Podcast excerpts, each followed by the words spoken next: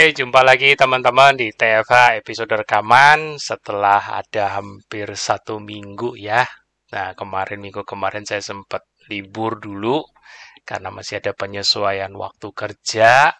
Jadi nggak sempet nih episode rekaman tayang. Tapi kali ini episode rekaman kita sudah tayang kembali ya.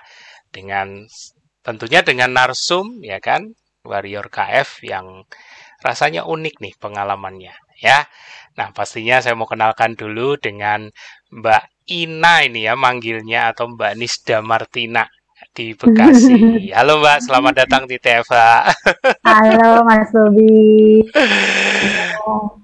Mbak Ina ini sering uh, ngobrol sama aku, konsul ya kan, kita sering ngobrol di telepon ya Mbak ya. Sering banget gangguin Mas Bobi. Sering banget. Dan uh, kurang lebih dari K F-nya dari kapan ya, Mbak ya? Januari uh, ya kalau nggak salah. Akhir Januari lah kira-kira ya. Akhir Januari. dua ribu dua puluh dua.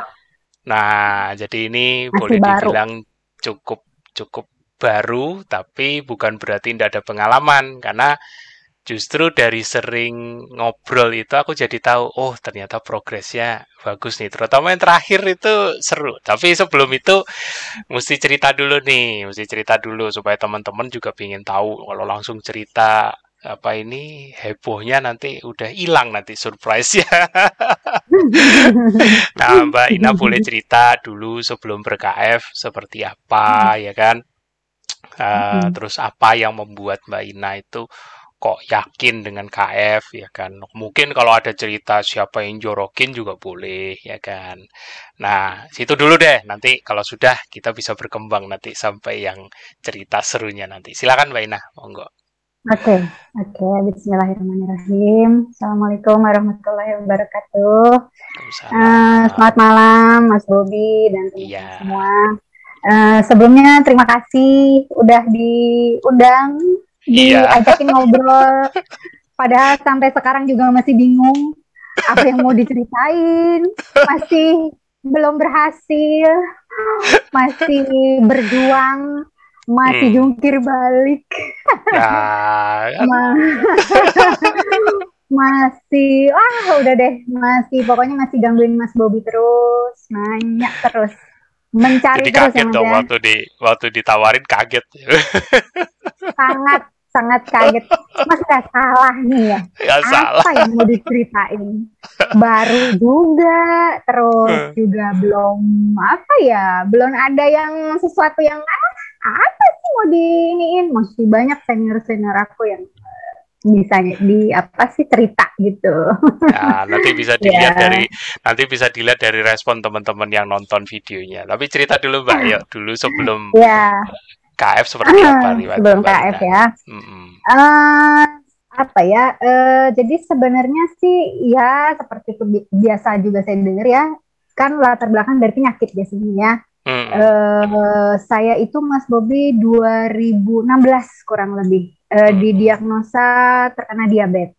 Gitu, diabetes. Mm-hmm. Uh, dua ribu enam belas tapi tanpa gejala gitu. Mm-hmm. Uh, dan saya ketahuannya juga itu itu uh, iseng-iseng mm-hmm. ngecek gula darah karena mm-hmm. saat itu saya lagi ngerawat ibu, ibu saya stroke uh, mm-hmm. apa dan beliau almarhum ya, uh, mm-hmm. dia juga penderita diabetes udah berapa tahun mm-hmm. gitu. Tra- uh, jadi terakhir-terakhir dia stroke, nah kan mm-hmm. setiap hari saya harus ngecek gula darahnya dia kan. Oh, uh, okay. uh, jadi dokter bilang uh, dijaga jangan sampai tinggi karena sebelumnya kan pengentalan darah.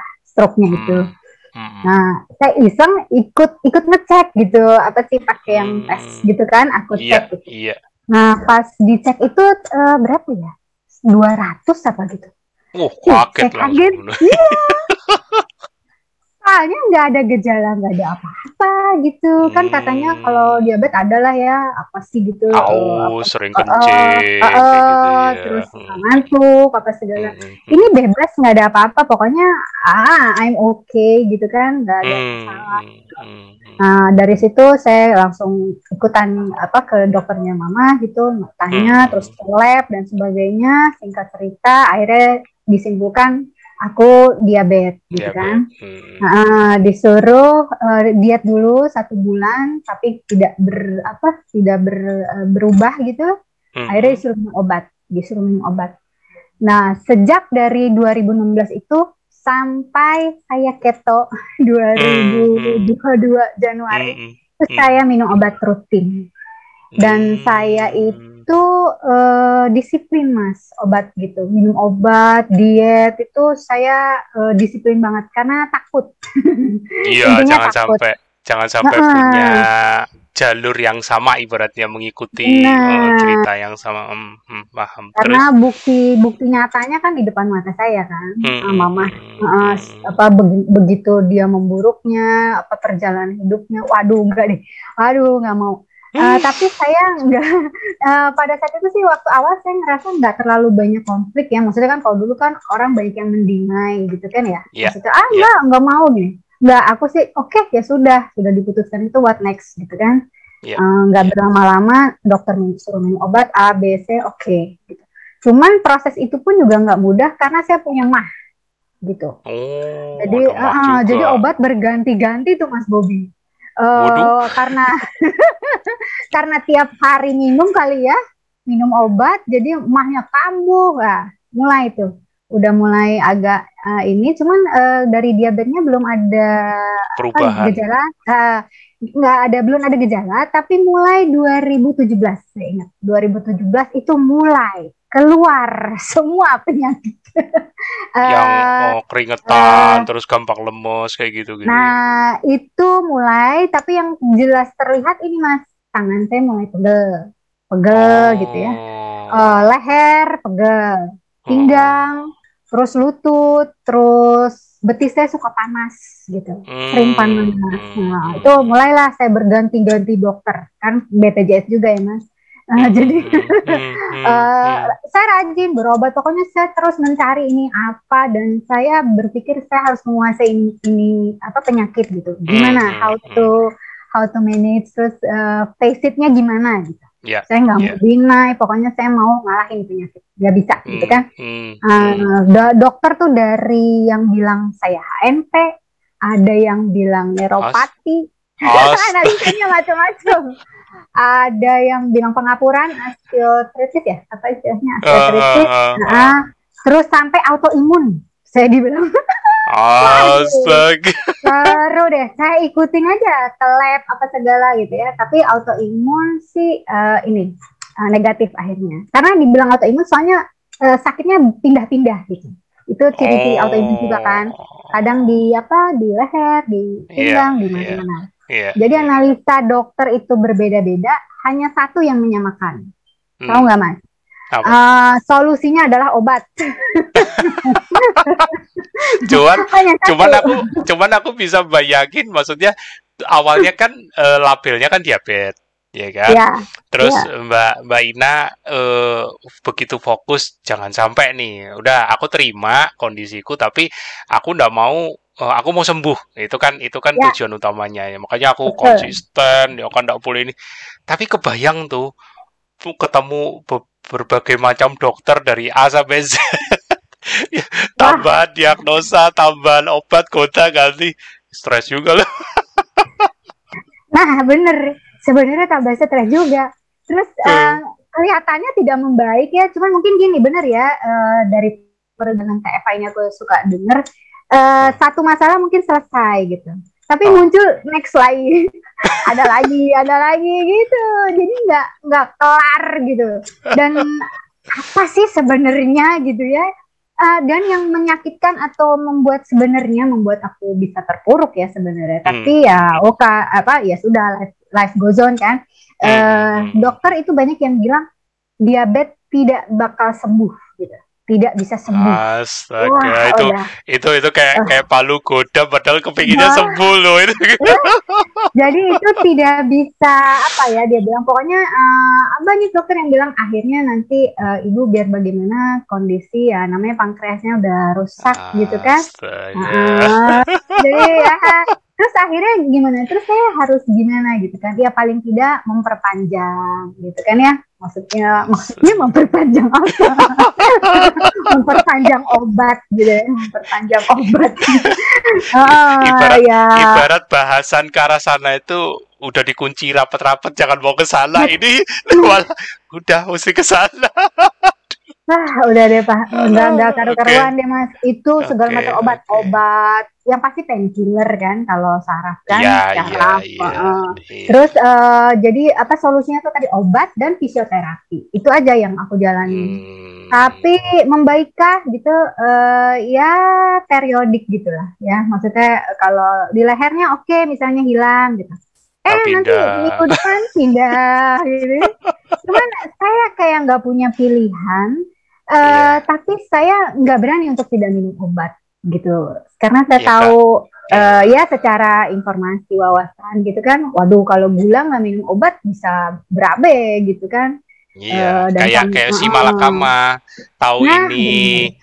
tahu ini. Ya, ya dokter udah bilang nggak bisa sembuh ya kan seumur hidup. Tapi uh, kalau nggak diobatin ya. Ya gimana? Aku masih pingin lebih lama lagi. Nah, kasarnya kan gitu kan. Nah, saya nggak berani tuh kan, kadang ada teman-teman atau tetangga atau pakaian inilah ya uh, cuek gitu ya kasarnya, hmm. makan aja apa adanya. Oh nggak, saya nggak berani, nggak nggak hmm. begitu, bukan begitu sistemnya gitu. Nggak bisa. Karena diabetes itu setahu saya ya dulu yeah. dia pindah gitu. Misalnya hmm. gula darahnya nanti banyak yang bilang enggak, gula darahnya udah normal. Gula darah saya normal, H b A satu C-nya bagus gitu. Uh, hmm. Tapi kan bukan berarti stop obat gitu kan, karena nanti yang masuk nanti kan gimana diolahnya gitu, ya kan? Yeah, uh, yeah. Ya sepemahaman saya dulu begitu gitu kan. Uh, jadi nggak berani tuh nggak minum obat, nggak nggak berani. Hmm. Uh, nanti uh, pindah gitu. Karena kan diabetes okay. itu mother of sickness. Lapelnya cukup ya kan? Serem dulu itu diabetes. Oh, sangat serem. Makanya keto ini, waduh, kayak ah, gitu kan. Nah, sing, uh, singkat cerita, berarti hmm. karena sudah seperti itu, ya boleh dibilang stres tinggi, rada, rada terintimidasi ini bisa sembuh enggak. Nah, kenal K F itu dari mana? Ya. Uh, tadi kan saya mengutamakan diabetesnya ya Mas ya, hmm. tapi sebenarnya yang mengganggu itu sebenarnya GERD saya. Oh. Uh, saya punya mah. Jadi ada penyakit saya tiga tuh yang utama ya, diabetes. Hmm. Uh, diabetes itu kan ya sekedar penyampai aja yeah, ya, yeah, uh, yeah. yang teman apa ngarahin gitu. Nih, uh, yang mem- mem- apa yang apa sih gejala yang sangat dirasakan itu adalah saraf itu ya. Jadi hmm. mobilitas saya terhambat, ter, apa, terbatas lah gitu. Dan mah saya, Mas Bobi, aduh, hmm. makanan itu udah bener-bener tipis banget yang saya makan tuh udah sedikit banget gitu. Bahkan hmm. gini ceritanya, uh, itu kan Januari dua ribu dua puluh dua.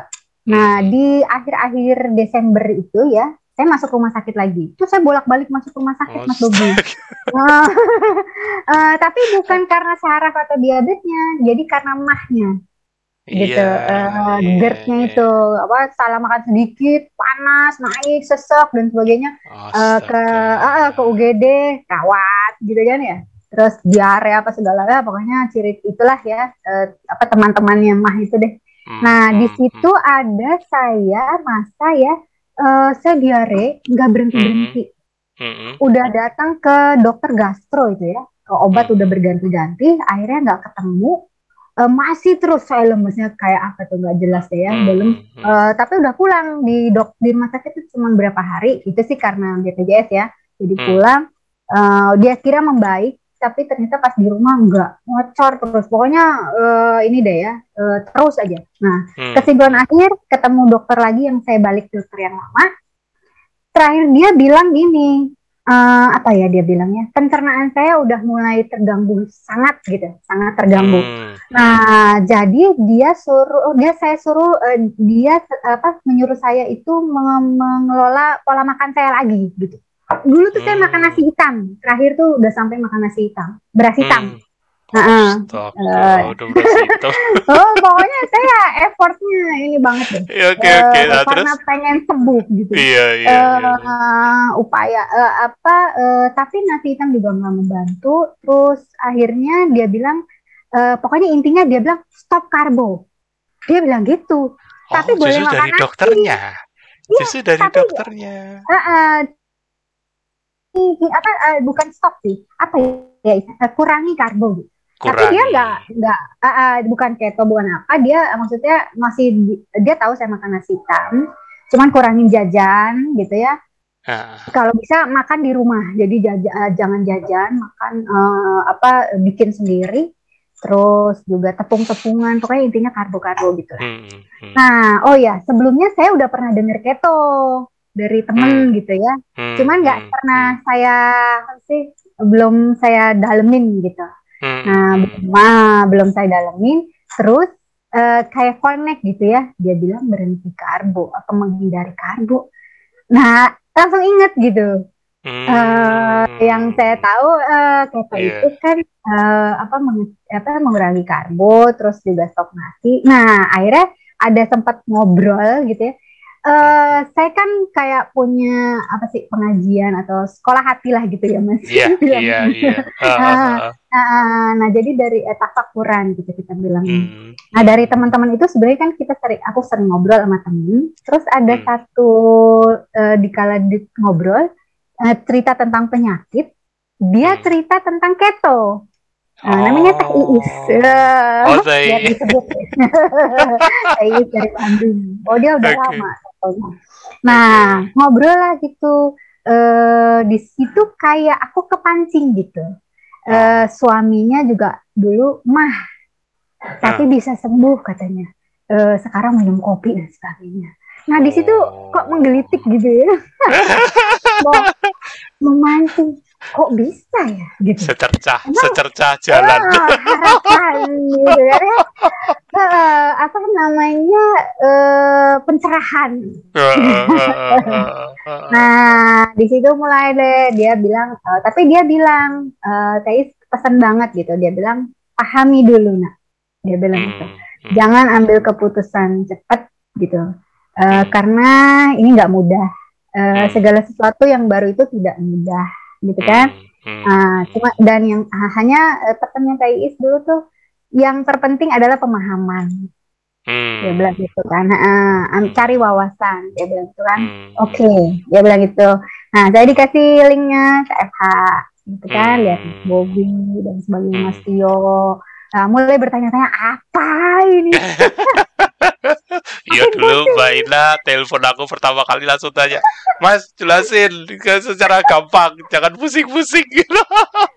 Jangan bikin pusing. Ya, ya itulah. Uh, terus saya tertarik banget apa yang saya cerita juga sama Mas Bobi, ada bapak-bapak dari Bandung ya kalau nggak salah Mas Lobi ya, yeah, warrior juga. Iya yeah, uh, yeah, ada ada. Tentang GERD gitu, pokoknya tentang hmm. GERD. Hmm, nah itu hmm. saya benar-benar wah gila kepincut banget gitu, terinspirasi hmm. banget. Dia bilang kan, oh tapi ngeri juga dia bilang waktu itu apa mas istilah H C ya, ya uh, H C. Diare sampai berapa minggu gitu. Waduh ngeri juga ya, serem ya gitu kan. Uh, tapi ada kata-kata dia yang cuma setelah itu mas dia bilang, uh, mas saya entah kemana. Waduh, ini yang gue cari nih, gitu kan? Yang penting, yang penting GERD-nya hilang dulu. Hilang entah kemana gitu. Waduh, iya ya. Nah, saya itu tipe orang yang nggak mau mikir panjang juga gitu. Udahlah, hmm. kalau saya udah tertarik dan saya pikir ini jalan dan mereka kan bukti gitu ya, mereka kesaksian hmm. dan saya yang saya pegang kan teman-teman saya banyak mas yang keto dan berhasil gitu. Itu kan mereka bukti nyata ya, nggak mungkin bohong lah gitu.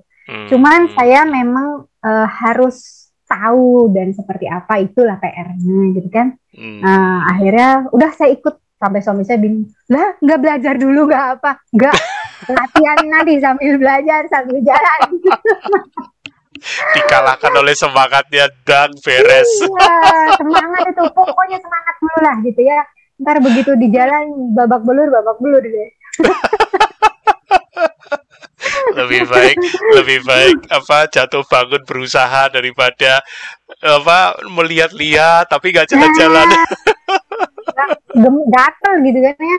Dan emang bener alhamdulillah ya ampun hmm. aku diketemukan seorang Bobby Halim yang aduh luar biasa Mas Bobby itu ya mas ya wah Jangan diomongin lah, Mbak Ina. Jangan bener, diomongin. Bener. Ini kan kesaksian, Mas. Tadi kan Mas Bobi bilang apa adanya. Ya kan ini kan apa adanya. Tapi jangan terlalu bombastis lah, udah. Jangan terlalu. Ya begitulah kurang lebihnya. Akhirnya saya yeah. terjumus hmm. deh ke keto hmm. gitu kan. Hmm. Uh, ya adaptasi dan sebagainya lah gitu. Hmm. Oke, okay. Ya. Jadi pada saat udah nerapin, ada ada kontribusi T I S dari Bandung, terus ada keputusan juga yang diambil se- se- agak sedikit nekat kalau aku bilang karena udah kepengen banget dan, uh, biar GERD-nya hilang gitu kan, biar bisa yeah. uh, karena sudah bosen banget ya mungkin ya karena obat dan ya nggak selesai-selesai, sedikit-sedikit kumat, kadang-kadang uh, nggak diundang aja nongol ya kan, kadang-kadang kan bikin sebel ya kayak gitu. Jadi Uh, setelah nerapin K F itu pertama kali yang dirasakan apa, Mbak? Yang dirasakan uh, stres lagi. Stres lagi. Loh, ibu sembuh malah stres lagi gimana sih? Iya, uh, stres lagi.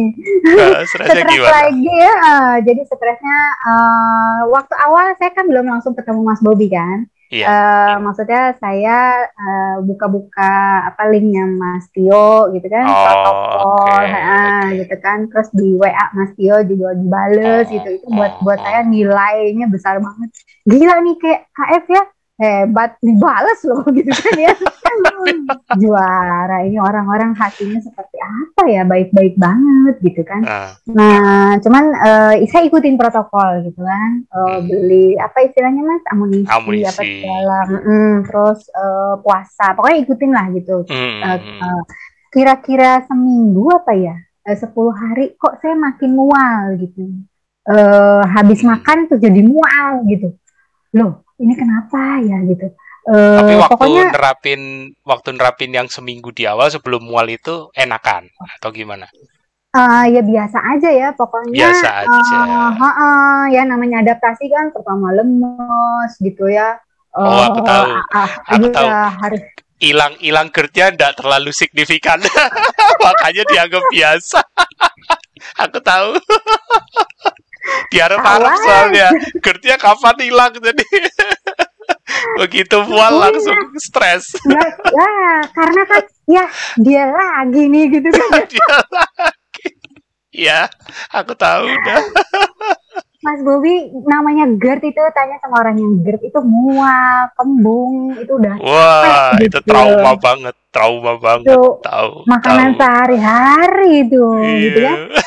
Awal-awal sih aku nggak fokus ke situ gitu, kesini-sini kok makin kembung, makin mual, walah ini muncul lagi, ini kayak apa sebenarnya? Wah, dia lagi dia lagi gitu ya. Secerca harapannya menjauh. Iya, aku udah bisa membayangin. Bisa sembuh nggak sih? Gitu kan? Apa ini apa udah uh, kartu mati ya? GERD-nya sama aku tuh udah kayak nggak bisa dicopot. Oh, wah gawat deh. Nah, akhirnya mulailah aku cari. Pokoknya aku ya aku orangnya bener-bener nggak mau diem gitu ya. Maksudnya nggak uh, bisa yang nyari ya gitu. Siapa uh. yang bisa dicari ya? Kalau Mas Tio sih cuman mungkin agak lama. Aku pengen ngomong tapi susah gitu ya. Uh. Nah coba deh Mas Bobi gitu. Iya iya. Aku ingat itu pertama kali. Uh, lupa dapat linknya dari mana? Pokoknya dapat aja gitu Mas Bobi.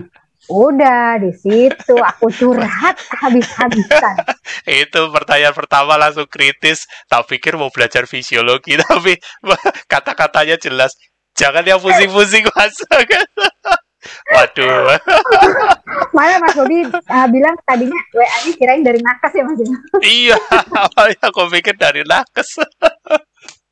Sotoy banget ya pertanyaannya. Waduh, padahal pas ditelepon, Mas gimana caranya supaya ngilangin mual? Intinya itu ajaran. Nah, disitulah saya mengenal yang Mas Bobi mulai mulai kasih pencerahan hmm. yang namanya stres. Nah, hmm. nah di situ saya stres gitu kan ya, dia lagi juga gitu ya, stres lagi urusannya gitu ya. Waduh, ini udah bener deh gitu ya. uh, Mas Bobi kan waktu itu bilangnya uh, oh paham paham dari cerita saya karena saya puasa ya Mas ya, yeah, ya. Yeah, nah, yeah. masih adaptasi puasa dan sebagainya, coba di uh, gini apa, pokoknya Mas Bobi kasih jalan kan waktu itu ya. Mm. Uh, dan saya juga tipe orang uh, intinya Uh, saya paham lah Mas Bobi latar belakang dan sebagainya, nggak mungkin ngomong sembarangan gitu kan ya. Hmm. Uh, jadi kredibilitasnya di, bisa dipertanggungjawabkan gitu ya. Nggak pakai okay. ngomong, eh nggak pakai mikir macam-macam. Oke, okay, langsung saya buka, minum, makan dan sebagainya.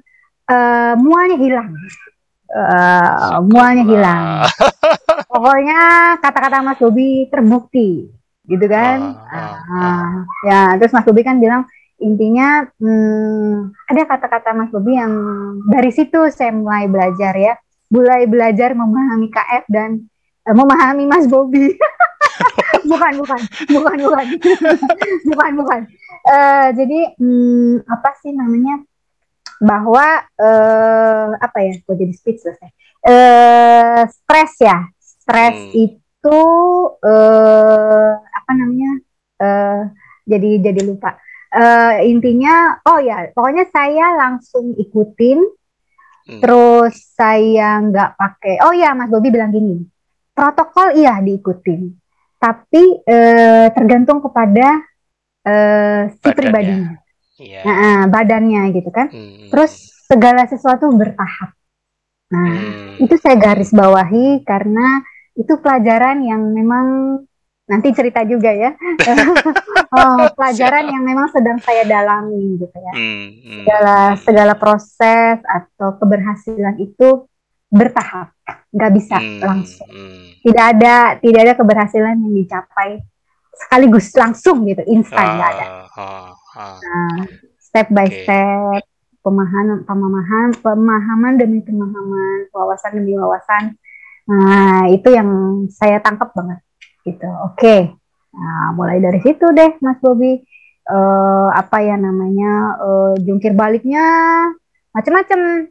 Saya belum bisa puasa, ya kan? Telepon hmm. lagi Mas Bobi, ya kan Mas Bobi? Sebulan ini aku nggak puasa, bener nggak apa-apa Mas. uh, dan Mas Bobi selalu santai Mbak, gitu kan? santai gitu. Kok bisa santai ya? Uh, pokoknya kuncinya Mas Bobi selalu kasih kunci ya, yang supaya uh. saya nanti bisa mikir gitu. Kuncinya kalau nggak ada lapar, baru ikutin. Oh, di situ ya. Lapar itu karena stres. Oh, stres. Ya, hmm. gitu sih. Nah, jadi intinya sih si stres ini uh, kuncinya apa? Uh, manage stres. Tapi hmm. gini ya, banyak, uh, ini lari kemana-mana nggak Mas? Nggak ya? Nggak apa-apa. Masih, masih ya, nggak apa-apa ya, cuek aja. Lanjut. Uh, bingung soalnya yang man, dari mana dulu. Uh, apa namanya, uh, yang dari perjalanan cerita sama Mas Bobi, pokoknya kenapa-napa saya telepon Mas Bobi, Mas ini gimana ini, benar nggak gini? Ya benar. Nah, ujung terakhirnya kita discuss, apa ini penyebabnya Mas? Stres. Stres hmm. lagi, hmm. gitu ya. Uh, terus saya juga ngolah juga pelan-pelan secara pemahaman saya gitu. Saya lihat juga, uh, saya ada satu titik, udah pernah lihat sih sering gitu ya. Tapi ada uh. satu momen saya kayak pelototin itu gitu. Itunya Mas Tio tuh apa tuh? Lima pilar ya Mas? Hmm, hmm, nah, istilah, hmm. apa sih? Lingkaran, aku istilah-istilah, istilah, istilah-istilah keto aja masih belum hafal. Hmm. Uh, lima pilar. Saya kayak ada terpaku gitu ya. Manage stress empat puluh persen. Terus hmm. eh, apa feeding ya? Feeding yeah. lima persen. Di situ saya lama banget mikir. Hmm. empat puluh persen gitu. Hmm. Gila. Nah, di situ kayak mulai ada lagi kebuka gitu. empat puluh persen hmm. ya. Nah, terus dari kumpulan ngobrol sama Mas Bobi gitu kan. Uh, berarti ya ini uh, kuncinya manajemen stres ya. Betul. Iya ya. Hmm. Hmm. Uh, Mas Bobi udah sering ngomong sih kan, orang suka begitu ya Mas ya, ngobrol yeah. ngomong-ngomong, tapi kita uh, ngeh gitu ya, kalau istilahnya ngeh pahamnya itu kan bertahap ya Mas, ada momen-momen gitu, betul, hmm, betul, ada momen-momen yang memancing ya, betul, atau aku juga dari hal lain gitu-gitu, eh ntar dulu, ntar dulu, kadang dari T F A tiba-tiba ingat, Uh, mas mas jadi ternyata begini ya, ngulang lagi ketam itu tuh gini ya, oh Mas Bobi dengan sabarnya gitu ya, uh, bikin apa sih uh, ngejelasin gitu. Tapi dari semua penjelasan Mas Bobi tentang apa sih sistem tubuh yang bikin saya pusing dengan apa istilahnya itu, oh, apalagi Mas Tio, Mas Bobi bilang T F A for awam, saya ini kayak kurang awam gak Mas ya? Ada lagi yang lebih awam. Oh ya, andai, dan Mas andai Bobi kan, andai kan seawam resep masakan. Betul Mas, gitu, bener banget gitu. Ada nggak ya? Aduh istilah-istilah medisnya, apa istilah-istilah ah nggak jelas biasa pusing gitu kan ya. Cuman ada kelebihannya Mas Bobi juga kalau ber, kalau ngasih tahu saya pakai analogi gitu ya. Hmm. Nah, yang pakai sempat nggak inget nggak Mas? Uh, apa namanya? Pakai loyang. Oh, ya. Loyang kue. Mas Bobi tahu banget. Yang dihadapin ini blow on banget gitu ya. Oh enggak. Nah, aduh. Jangan gitu ah. Jadi bingung nah. Nih. Oke. Okay. Aduh. Cuman tapi memang yang betul. Saya tangkap, eh, hmm, tapi memang betul yang, yang Mbak Ina bilang, ya kan. Apa jadi uh, ya memang yang namanya paham itu nggak bisa instan, ya kan. Hmm. Dan jujur Mbak, Aku aku ya juga curhat nih. Untuk hmm. mengenalkan pengertian stres itu enggak mudah. Hmm. Nah, justru yang membuat eh, kenapa kok alasan utama aku mengundang Mbak Ina di T F H hari ini itu karena itu. Karena di saat terakhir kita ngobrol, uruh saat terakhir kayak besok udah enggak aja, jangan dong. Enggak, maksudnya di diskusi kita terakhir itu Mbak Ina me- menyatakan bahwa ternyata eh, betapa stres itu memegang peranan penting, itu betul. Kedua, banyak hal yang tanpa sadar itu kita lupa bahwa kita sedang dalam kondisi stres. Nah, jadi contoh kalau di Mbak Ina ini lebih di uh, pikiran dan aktivitas kadang-kadang. Yeah. Kombinasi kedua itu. Jadi kalau pikiran kan kita susah untuk menilai, mengukur. Tapi kalau dari aktivitas itu kita bisa nilai. Orang luar bisa menilai, oh Mbak mungkin terlalu capek. Oh Mbak mungkin mm-hmm. terlalu semangat. Iya kan? Bayangin aja kalau misalnya seseorang semangat dari pagi sampai sore nggak ada berhentinya, capek loh. Stres juga loh. Banget. Iya kan? Ya, kebayangin aja kalau teman-teman yang mungkin punya eh, anak kecil yang baru masuk sekolah gitu kan. Kan orang tuanya exciting kan ya biasanya ya kan. Nah, itu nemenin dari bukan cuma nemenin dari bangun ya, dari saat bangun pagi, lebih lebih subuh, menyiapkan ke segala kebutuhan. Pokoknya kan maunya ideal kan. Pemikirannya yeah. kan ideal gitu. Nah, itu excitingnya dari pagi sampai mungkin kalau anaknya T K sih mungkin jam sepuluh, jam sebelas sudah pulang. Tapi kalau yang S D pertama kali kadang-kadang bisa sampai jam dua belas, jam satu. Nah, itu kebayang tuh. Capeknya seperti apa. Itu baru setengah hari. Ya kan, kok kombinasi pikiran berusaha ideal dan segala apa tetek bengek aktivitas menyiapkan itu baru satu aspek mengantar buah hati kesayangan hari pertama ke sekolah. Nah, itu satu contoh hmm. sederhana. Nah, bayangkan itu misalnya di aspek-aspek lain, misalnya satu contoh sederhana masak, ya kan? Masak aja juga bisa banyak ya.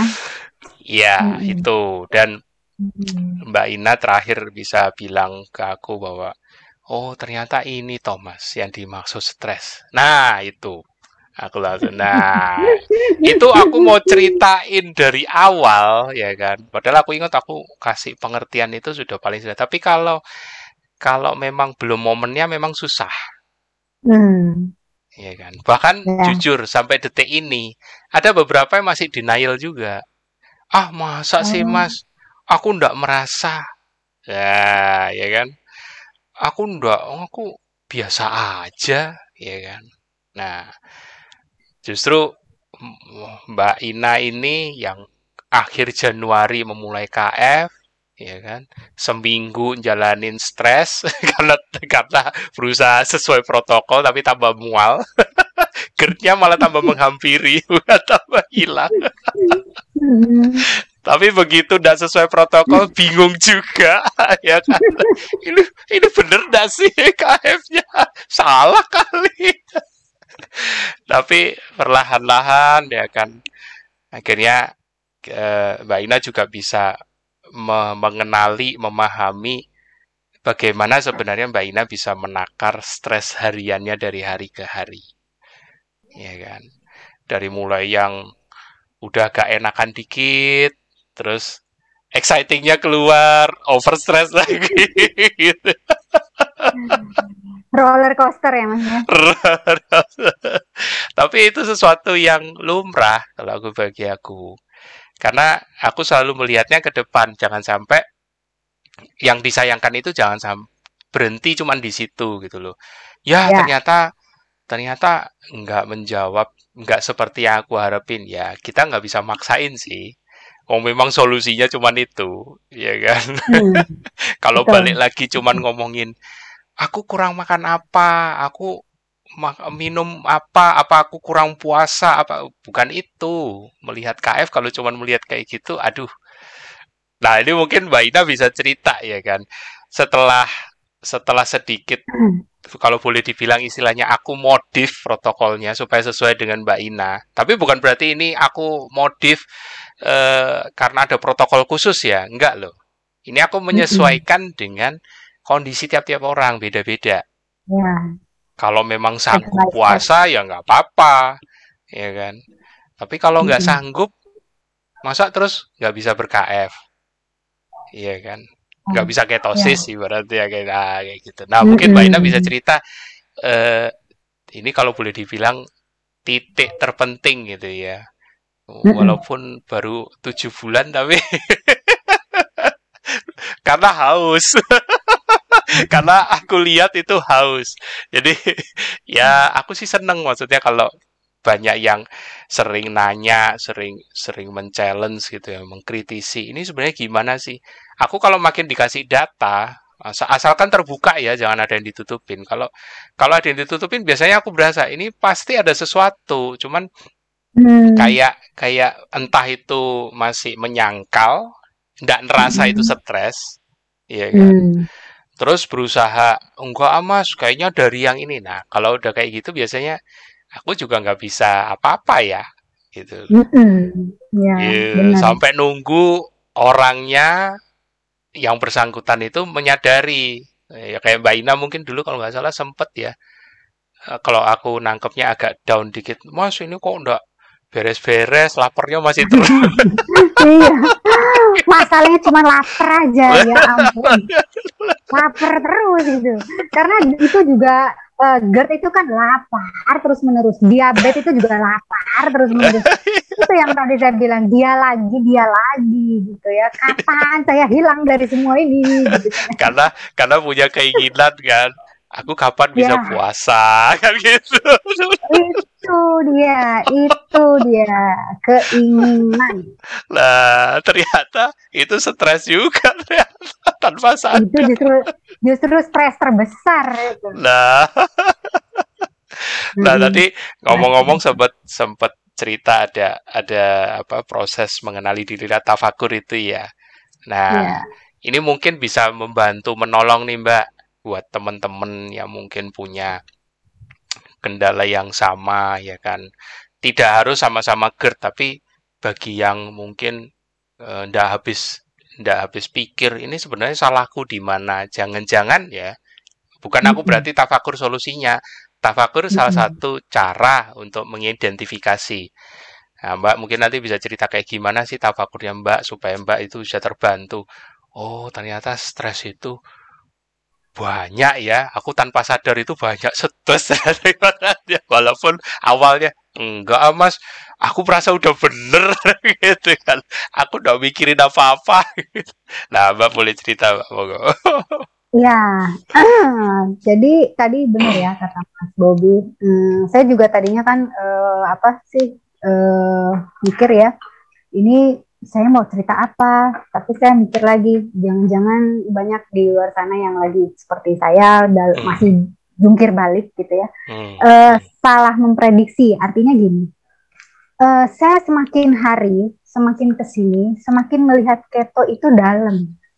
Nggak hmm. benar-benar nggak sekedar diet ya, nggak sekedar program diet, nggak nggak banget hmm. gitu. Hmm. Dari ngobrol sama Mas Bobi kan pasti kita ujungnya discuss ya Mas ya, hmm. uh, manage stress. Terus saya juga cerita tentang apa uh, apa namanya pendalaman agama yang selagi saya hmm. jalani. Hmm. Uh, apa ya istilahnya, kalau cerita sedikit ya tentang tafakur ini kan saya eh, seko- eh, pengajian sebenarnya sekolah ya, sekolah hati. Artinya gini, eh, bagaimana saya itu bisa sabar gitu sebenarnya si tafakur itu kan. Bagaimana cara saya bisa sabar, bisa ikhlas, bisa berserah diri, terus bisa bersyukur gitu ya. Inti dari semuanya bagaimana saya bisa taat setiap saat hmm. kepada Allah ya, hmm. e, sesuai kepercayaan saya ya Mas. Hmm. Nah, apa namanya ya, e, itu e, sabar itu ternyata banyak upayanya gitu. Itu yang kita hmm. dalamin. Nggak hmm. sekedar hanya berdoa ya Allah beri kesabaran. Nggak, nggak begitu gitu. Nggak kalau kayak gitu, itu, ya. Oh tidak.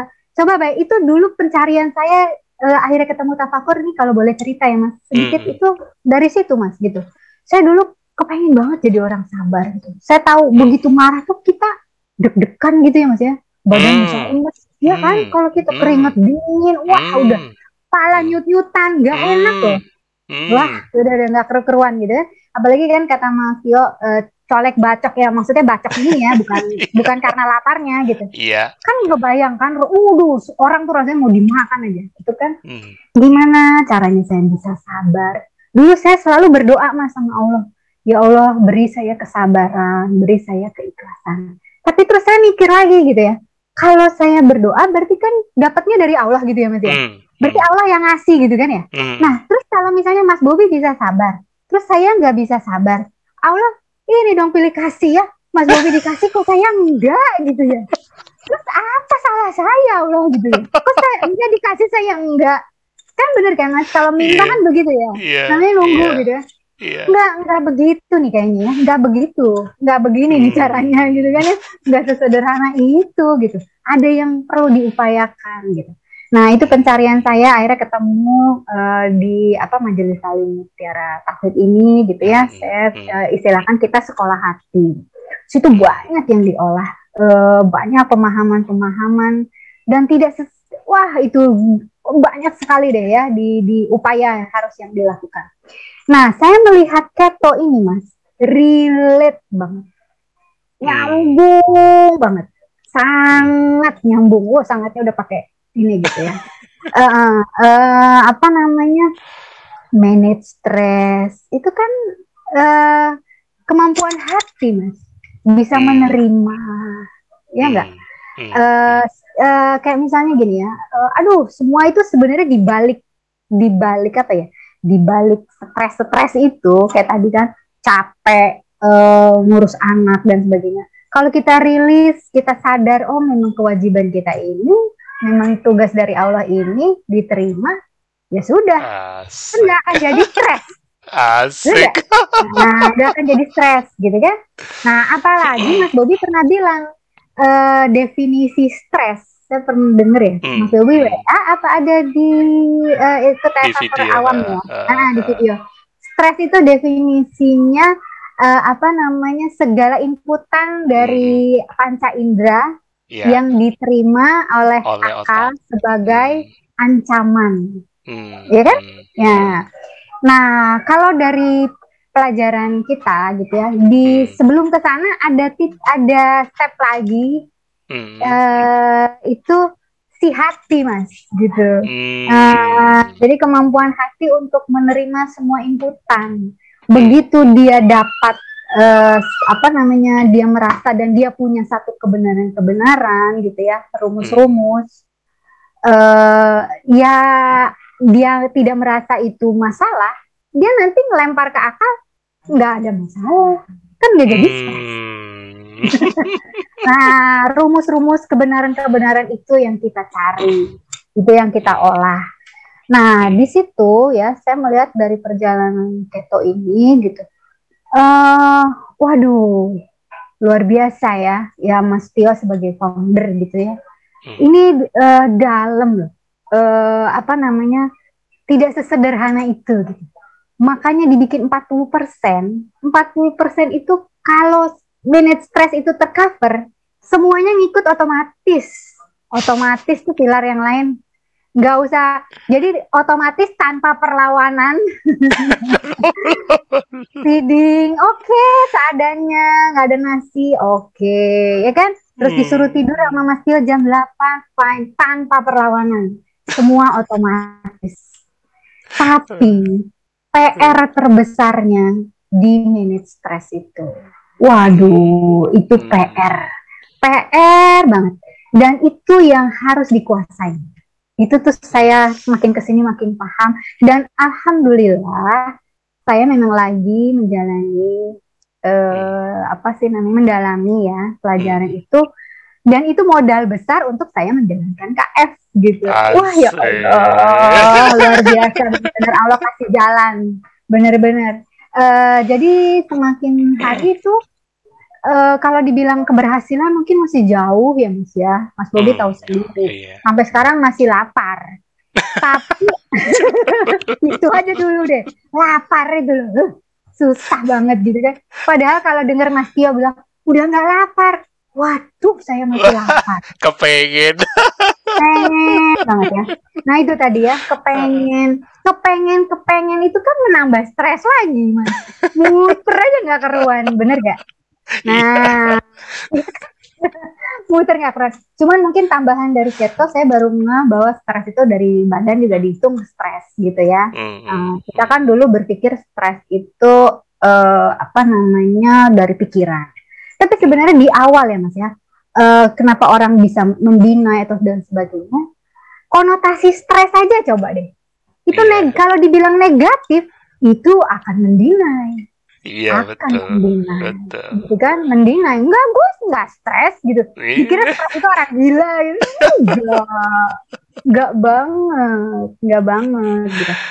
Ya, ya kan, uh, jadi wah itu, uh, apa ya, terus juga tadi, Uh, makin kesini saya makin jadi jadi sinergi sekali gitu dengan hmm. tafakur saya, terus kesini nyambung, terus jadi kayak gini ya kan, kalau belajar spiritual itu kan semuanya nggak kelihatan ya mas ya, di hati hmm. gitu kan, jadi kita memang kekuatan hati gitu kan ya. Nah begitu di K F kayak ada buktinya gitu, kalau aku salah sedikit deng gitu. Oh iya, jadi semakin cepat prosesku, makin duanya gitu ya. Ada contekan ah, ya, kalau salah bunyi. Iya. Ah, jadi kayak ada diktatornya. Tapi ya, akhirnya gini loh, bayangin misalnya, semakin saya tidak mengharapkan keberhasilan, semakin proses saya lancar. Asik ini. Gila ya. Luar biasa loh. Stres itu juga ya, kata-kata stres tidak sesimpel itu gitu kan. Dan yang di yang dikedepankan sama apa keto itu kan memanage stres. Iya. Yeah. Jadi kita yeah. harus paham stres itu apa, kenapa yeah. terjadi stres. Jadi pokoknya ya eh, apa namanya, saya juga eh, gini, mungkin ada teman-teman atau apa gitu ya, eh, jadi merasa dia pikir keto itu cuma sekedar gak, gak makan nasi, selesai, hmm. ya beres hmm. gitu kan. Hmm. Nah terus gak taunya gak sembuh-sembuh nih kayak saya gitu ya, gak sembuh-sembuh gitu, gak ada bukti-buktinya gitu. Padahal kunci terbesarnya belum dia beresin gitu. Lu gak, gak bakal sembuh. Nah, kalau saya, kan kalau dibilang ada yang bilang gitu, ya lu juga belum berhasil. Memang ya, kalau di ujungnya belum berhasil. Tapi ada satu apa ya, pemahaman di saya. Hmm. E, keberhasilan itu mah cuma buah, Mas. Yes. E, gak usah di iniin gitu. Gak usah ditumbuhin. Yeah. Yang penting apa? Pemahamannya penuh dulu. Nanti yes. otomatis. Jadi pemahaman. Jadi e, pemahaman aja terus. Di Tafakur ya, eh, apa guru saya, eh, hmm. pem- ya pokoknya pembinanya selalu bilang taat itu nggak usah ditungguin, nggak usah dipikirin taat itu. Nggak, nggak kita fokusnya bukan ke taat, tapi ke proses. Nah, mantap. Paham, paham pemahaman ini, kenapa ini, kenapa ini, kenapa ini. Nanti taat tiba-tiba, gila kok aku nggak bisa marah ya, weh. Yeah. Aku mau marah, aku nggak bisa. Tolong Mas Bobi, aku pengen marah gila kak. Aduh, bisa nggak begitu? Aku, aku gak ada, aku gak ada resepnya. Nah, itu yang kita lagi godok terus. Itu yang digodok. Yeah, yeah. Nah, jadi apa namanya? Uh, ya kayak tadi Mas Bobi bilang cerita yang terakhir ya, yang terakhir hmm. kita cerita itu yang Mas Bobi akhirnya ini saya gitu. Itu juga kan uh, sebenarnya stres juga ya Mas ya. Yeah. Uh, Jadi itu bayangin ya, di tengah saya lagi uh, proses tafakur itu kan ada apa sih, seperti P R lah ya, uh, hmm. tapi bukan P R yang mengikat, cuman uh, saya perlu pengerjaan gitu. Pokoknya lagi hmm. yang seru-serunya gitu. Hmm. Tapi badan itu gak enak gitu. Hmm. Uh, Mas Bobi cuman bilang stresor kurangin. Oke, okay, mikir stres lagi gitu ya. Nah, tapi pemahaman itu juga tadi Mas, pemahaman itu nggak ngeceplok langsung, enggak. Yeah, yeah. Satu saat pemahamannya ada di sini. Oh gini. Hmm. Nanti pemahamannya ada di tempat yang lain gitu. Jadi tumpang tindih gitu ya. Mereka bercampur aduk hmm. si pemahaman utuh menghasilkan satu tindakan gitu, yes. perilaku gitu ya. Yes. E, pemahaman kita begitu. Jadi tindakan atau apa ya, perilaku itu tergantung apa yang ada di hati, kebenaran-kebenaran Allah yang masuk ke dalam kita. Nah, contoh kemarin itu uh, Mas Bobi bilang suruh istirahat. Saya lagi seru-serunya suruh istirahat. Kan saya nggak harus nggak harus ngikutin Mas Bobi kan, Mas Bobi juga nggak tahu gitu ya. Kan nggak ada C C T V-nya. Gitu. Saya bilang aja berhasil gitu kan ya. Cuman buat apa gitu kan? Hmm. Ah, di situ pemahaman lagi, wah mikir lagi. Berarti harus diolah. Kemarin ada yang apa tuh tekor, apa istilah Mas Bobi? Oke. Okay. Sebegitu saya lagi seru-serunya tafakur, tapi saya taruh gitu. Saya stop. Hmm. Hmm. Karena mungkin ini pemicu ya, karena kan memang pikiran ah, hmm. akumulatif lah. Saya mau enjoy. Saya mau relax. Uh, itu kan segala macam itu pembuktian ya Mas ya sebenarnya ya, pembuktian uh, gitu. Bener nggak nih kata Mas Tio suruh relax? Bu, ya. Ya kan pemahaman-pemahaman kita tuh kan dari bukti-bukti Mas, bener ya? Betul, betul. Ah, iya kan Mas Bobi suruh nggak makan, nggak mual, oke, okay, dapat satu bukti kan gitu. Akhirnya nambah pemahaman gitu kan. Nah, terus saya relax nih Mas, membaik gitu ya, membaik, enak. Wah iya, bener ya pinggangku.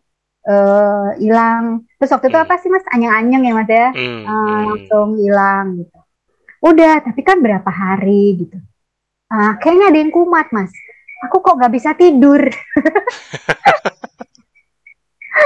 Nggak bisa tidur itu kan uh, ciri-ciri atau kriteria stres ya, ya Mas ya. Mm, mm. Uh, nah, cuman gini, karena gini ya, kita kalau mencari pemahaman kan mungkin kalau dipikir ini mikir mulu, enggak sih sebenarnya uh, segala sesuatu tuh harus nggak bisa ngalir-ngalir. Kayak Mas Bobi kan santai, kayak Mas Bobi kan bilang santai aja Mbak Ina, ngalir aja.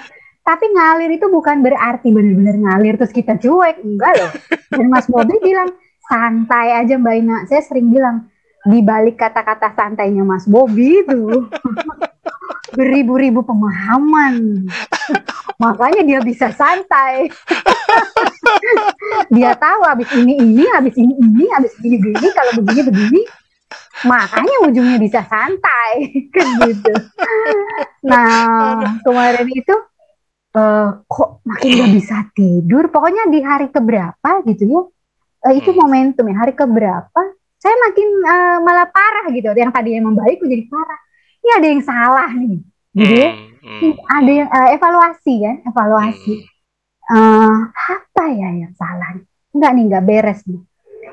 Nah, akhirnya saya cari, kan beberapa hari ini saya nggak tafakur kan, stop dulu gitu, nggak mencari lah ibaratnya.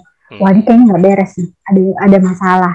Nah, di situ saya buka, terus saya uh, kulik-kulik lagi gitu ya. Oh, benar, saya benar. Pemahaman saya tentang sakit itu salah hmm. pada saat itu, hmm. karena saya jadi nungguin sembuh gitu. Iya enggak? Karena apa? Pemahaman saya tentang sakit itu sesuatu yang harus uh, segera beres. Gitu, ah, segera beres.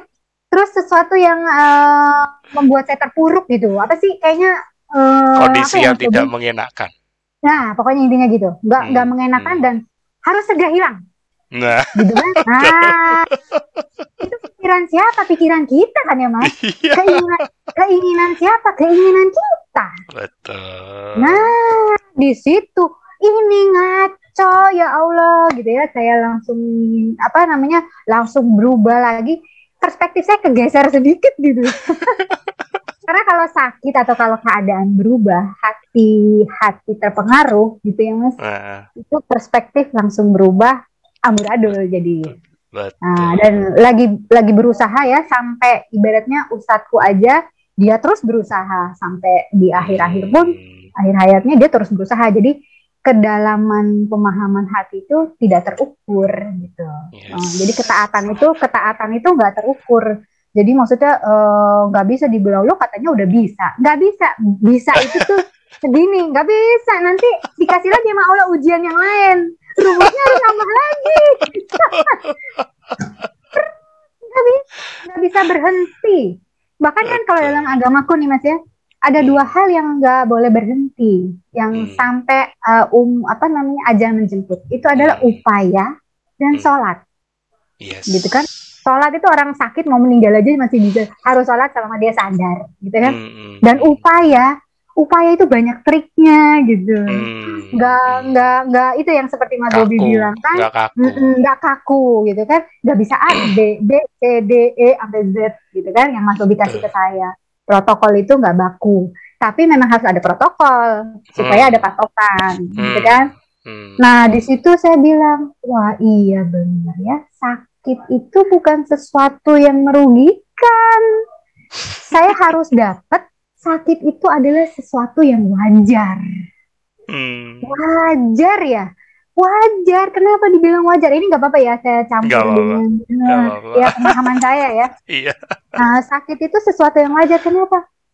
Allah itu membuat di dunia ini berpasang-pasangan, Mas.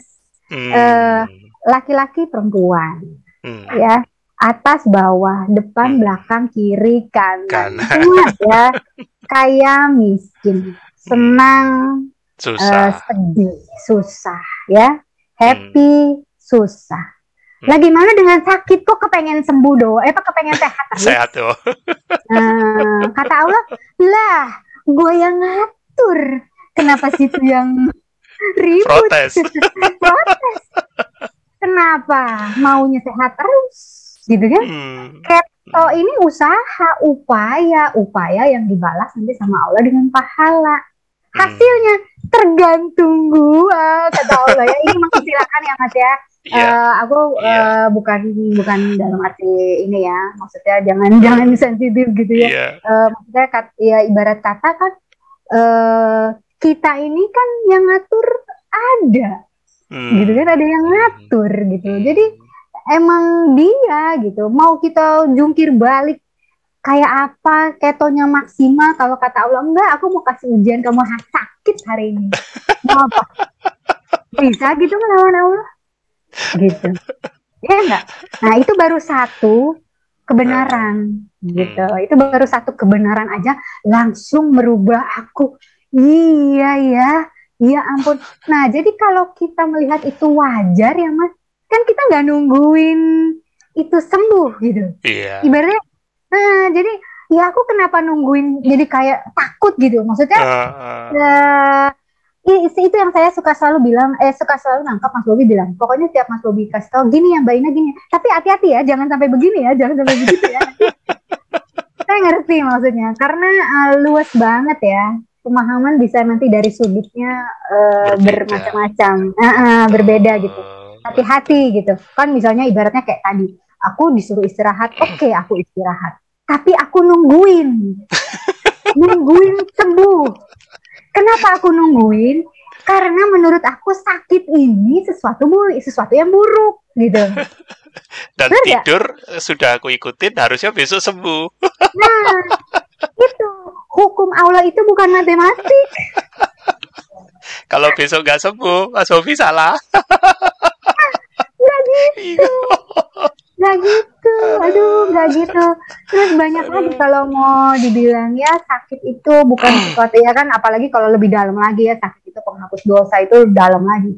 Cuman yeah. kan kalau ini aja itu kan mm, sakit itu bukan sesuatu yang apa merugikan, sesuatu yang wajar, mm. sesuatu yang wajar di dunia ini.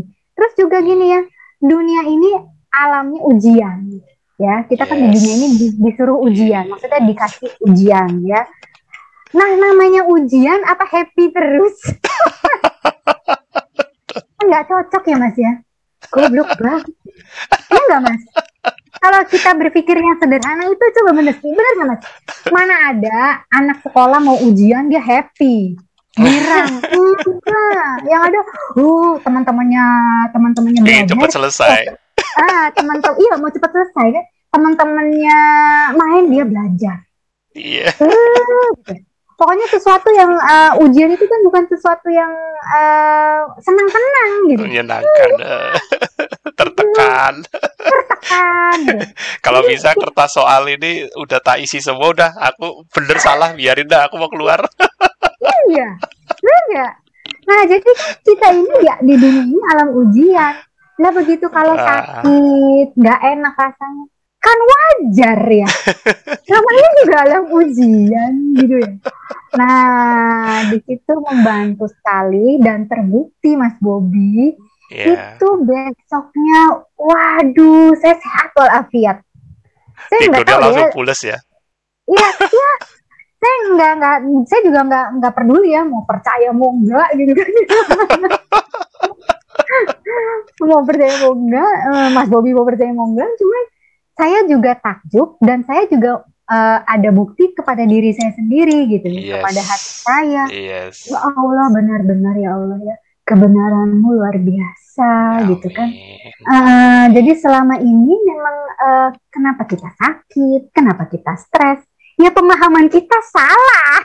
Hmm. Kita melihat kepada hal yang salah, sudut hmm. pandang kita salah. Hmm. Gitu. Nah begitu itu uh, ya nggak ada masalah gitu. Oh di sini ngambil lagi pelajaran, tapi bukan berarti besok aku jadi nggak lapar kan, enggak. Nah cuman gini, itu kan nanti ada lagi yang harus diolah, benar nggak Mas Lobi? Nah cuman makin kesini aku menyimpulkan uh, tambah lagi gitu ya uh, Mas Tio gitu kan.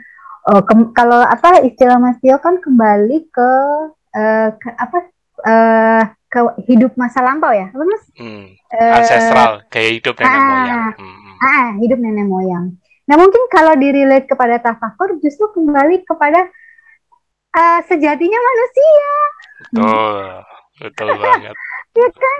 Ya menerima apa yang ada. Dikasih masalah kita kita apa sih namanya bisa bersyukur, bersabar bersyukur. Kenapa kita bersabar bisa bersabar?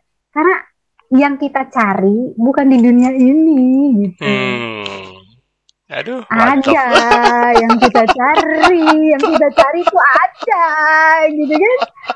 Wah, tapi apa kalau aku sudah bisa? Belum Mas, masih panjang, jauh sekali. Tapi, tapi jujur, titiknya. tapi jujur, journey seperti ini yang menarik, betul kan? Kalau sudah, okay. kalau sudah menjalani, kalau sudah menjalani seperti ini, ya kan, kita jadi lebih tahu posisi kaki kita, ya kan, kita melangkah kemana, arah kita lebih jelas mau kemana, itu jauh lebih menarik. Betul. Daripada mungkin sebelumnya kita meraba-raba, kita salah dikit, kita jadi ragu, berhenti di tempat, mau mundur, jadi jadi apa ini, trauma, ya kan, nggak mau rugi, ya hal kayak gitu. Tapi ini, iya, tapi ini jadi sesuatu yang, wah, luar biasa ya. Tadi kata-kata Mbak Ina itu, aku benar-benar, makanya aku nggak salah, walaupun baru tujuh bulan. Tapi kata-kata Mbak Ina tadi, bagus banget. Ketika tidak mengharapkan keberhasilan, proses proses mengenali diri, proses berhasil itu justru jauh lebih cepat. Loh, itu loh. Pertanyaannya, aku aku ngikutin Mbak Ina. Terserah mau percaya apa enggak, teman-teman gitu. Iya, benar, percaya mau mau percaya atau enggak, karena memang terus juga jangan uh, gini ya, saya memang orang yang kecebur aja gitu, melakukan apapun begitu mas, nggak hmm. bisa yang hmm. apa uh, di, di, dipelajari dulu ya, cuman kan ini bukan berarti juga benar ya, saya nggak tahu ya, hmm. kan masing-masing hmm. orang berbeda gitu, karena buat saya uh, itu tadi journey ya, uh, hmm. saya harus salah gitu, saya harus ada kesalahan, hmm. Hmm. begitu saya tahu ada salah, saya nyari yang benar gitu kan, hmm. nah, begitu yang benar ini, oh saya saya apa sih namanya uh, di compare gitu, oh hmm. iya ternyata ya itu di situ prosesnya. Jadi oke, aduh nggak nggak terasa lo ya sudah satu jam lebih. Wah, kan, bener, kan? Yang tadinya takut ya mas mau cerita apa? Tadinya awalnya takut, bingung mau ngapain, ceritanya apa, baru tujuh bulan mas. Tapi ternyata belum berhasil lagi. Ya, tapi ternyata kan tadi ukuran keberhasilan bukan yang jadi patokan di T F A ya, ya karena ya, jujur ya. Hari ini aku yakin teman-teman di luar sana ya yang nanti menyimak video ini, kalaupun masih punya target nih, contoh Mbak Ina, beliau mungkin bukan sosok yang sempurna dalam ber-K F, maksudnya dalam arti, ya baru tujuh bulan, ya kan. Tapi boleh percaya atau enggak, Mbak? Kadang-kadang ada beberapa, mungkin banyak kalangan warrior juga pengen tahu, bagaimana sih yang baru awal-awal begini, ya kan, menjalaninya, berjibakunya, ya kan, bergumulnya. Apalagi Mbak Ina punya punya riwayat yang boleh dibilang penyakit sejuta umat GERD ya, dan satu minggu jalanin K F malah tambah mual, makin tambah parah ya kan. Ternyata kuncinya bukan bukan harus GERD-nya cepat hilang ya, itu satu satu tujuan, satu keinginan, suatu suatu hal yang manusiawi, tapi ternyata Tuhan pengen kita berubah dulu nih cara pandangnya, nah, kita terima betul. dulu Betul. Ya kan? Betul. Karena aku itu yang aku selalu bilang di di siapapun yang konsul ke aku. Aku enggak pernah menjanjikan ke apa menjamin, even Mas Tio pun menjamin lewat K F pasti sembuh, enggak loh. Sama sekali. Semua ya, kembali betul. ke prosesnya. Ini kesempatan. Ya, betul. Ini itu ikhtiar. tadi sorry, sorry saya potong hmm. sedikit ya Mas Bobi. Ya. Itu tadi kuncinya, itu tadi saya mau cerita, udah saya tulis padahal belum. Tapi enggak sempat diomongin. Jadi uh, ada satu yang saya harus garis bawahi ya, keto itu hmm. gini ya, K F itu uh, jadi kayak gini. Kalau saya mau berhasil di K F, saya harus berubah. Berubah gitu. Menjadi pribadi yang uh, pribadi yang lebih baik gitu. Maksudnya ya itu yes. tadi ya, stres. Manage stres itu kan kita banyak gitu, dalam sekali itu. Betul, ya, betul. Oh, oh enggak, itu juga, itu juga yang aku highlight dari Mbak Ina, ya kan. Kalau mungkin Teh Iis kenal ya, Mbak Ina dulu seperti apa, bisa dilihat sekarang ya, setelah tujuh bulan transformasinya seperti apa, kan bisa terlihat. Oh, tapi bagi yang tidak tahu, Mbak Ina dulu itu bisa terbayang dari dari gaya gaya tubuh bercerita ya kan, bisa terlihat loh Mbak Ina ini seperti apa dulunya. Kalau sekarang beliau bisa bisa berbagi tips, walaupun ya seperti tadi belum sempurna ya enggak apa-apa ya kan. Ini sesuatu yang kalau menurut aku sangat layak, sangat bermanfaat. Kenapa? Karena banyak yang nggak tahu, banyak yang pengen seperti Mbak Ina dalam waktu relatif tepat tujuh bulan bisa uh, let it go, bisa rilis, ya kan? Keinginan-keinginan, target-target, kepengin-kepengin, ya kan? Yang selama ini mungkin tanpa sadar tersembunyi. Dan jujur kadang-kadang nggak mau rugi juga. Itu kunci terbesar, ya kan? Untung rugi, selalu memikirkan untung rugi. Yes. Ya, tapi masih terus berproses, Mas Bobi. Masih. Bukan berarti saya rilis gitu, saya langsung, oh enggak, jauh. Uh, proses sangat adaptasi jauh. Itu sesuatu yang dilatih seumur hidup. Kenapa? Ya, betul. Itu sangat. Itu sama dengan kayak menjaga hati. Ya, betul. Ya, ya betul. Bahkan ya. Gini ya, Mas Bobi, kan ada yang uh, warrior yang, eh, iya warrior ya, uh, saya itu juga uh, udah lama ya, terus muncul hmm. lagi ya. Sakitnya ya. Hmm, hmm, nah, artinya sama. Apa? Itu berjalan terus loh. Nah, iya. Sekolah ah, kehidupan. Stres itu. Wih, stres itu. Dan dia dia muncul dengan dengan apa bentuk yang berbeda-beda. Tuh. Makanya sekolah kehidupan itu jangan dianggap enteng karena uh. memang seumur hidup. Makanya kalau uh. Mbak Ina tadi bisa bilang ya, teman-teman, bahwa K F itu lebih dari sekedar diet, lebih dari sekedar hmm. ikhtiar untuk sembuh, tapi justru dari kunci sehatnya mengatur keseimbangan stres sama rileks itu membuka membuka tabir manusia kita yang sesungguhnya. Ya, tergantung kita percayanya lewat jalur mana, ya kan? Tapi aku bersyukur walaupun aku berbeda keyakinan dengan Mbak Ina, kita punya satu kesepahaman, ya kan? Hmm. Kalau tadi Mbak Ina bilang itu kesembuhan itu jangan ditunggu, tapi lebih baik kita fokus pada karya apa yang masih bisa kita lakukan, iya hmm. kan? Nah hmm. kalau di aku itu bilangnya buah-buah roh itu, Mbak, buah-buah oh. spiritual. Ya. Jadi kita kita fokus ke sana, kesabaran, hmm. kasih, ya kan, yeah. pengharapan itu nggak boleh putus. Ya betul. Uh. Mungkin istilahnya aja berbeda ya, mungkin istilahnya nah. berbeda. Justru kan begini, sama.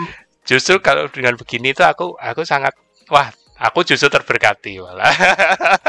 Amin, insyaallah. Mantap. Aduh, thank you Mbak Ina. Aku rasa sama-sama. Closing statement sih sudah cukup banyak, ya kan. Yeah. Jadi teman-teman, teman-teman yang mungkin pengen tahu uh, beberapa tips yang berharga dari Mbak Ina walaupun cuma tujuh bulan ber-K F, dan pasti kalau ditanya mau sampai kapan Mbak Ina ber-K F-nya, wah jangan ditanya lah, sekolah kehidupan kok mau berhenti. Gitu. Pemahamannya makin utuh makin nah itu karena dia memang uh, K F itu um, apa ya namanya uh, membe- ngebenerin masalah yang sesungguhnya. Hmm, betul, ya, betul. Memperbaiki penyakit itu innernya. Kan, ya, memperbaiki. Rasul itu kan sehat banget, karena dia nggak oh. punya stres-stres. Nggak mau musingin. Betul. Ya. Uh, terima kasih, ya, Mbak Ina. Lebih dan kurangnya mohon maaf Mas Bobi. Nggak apa-apa, sudah sudah banyak lebihnya ini. Ya. Oke okay, teman-teman, uh, tanpa terasa walaupun sudah sempat molor, tapi uh, rasanya tidak ada yang habis. Pasti banyak ceritanya. Kalau teman-teman memang kepingin tahu lebih banyak tentang sosok Mbak Ina dan bagaimana kisahnya selama ber-K F, dan ini pastinya lebih dari bakal tujuh bulan, mungkin ya bisa tujuh tahun, aku nggak tahu lah. Yang penting selalu stay tune ya di T F H Warrior, episode rekaman ataupun live nantinya kalau ada lagi ya. Pastinya akan ada kisah atau kejadian testimoni yang bisa kita pelajari. Semangat, tipsnya, perubahannya, transformasinya, even semangat seperti Mbak Ina. Jangan pernah bosan dan selalu stay tune di channel ini. Dadah!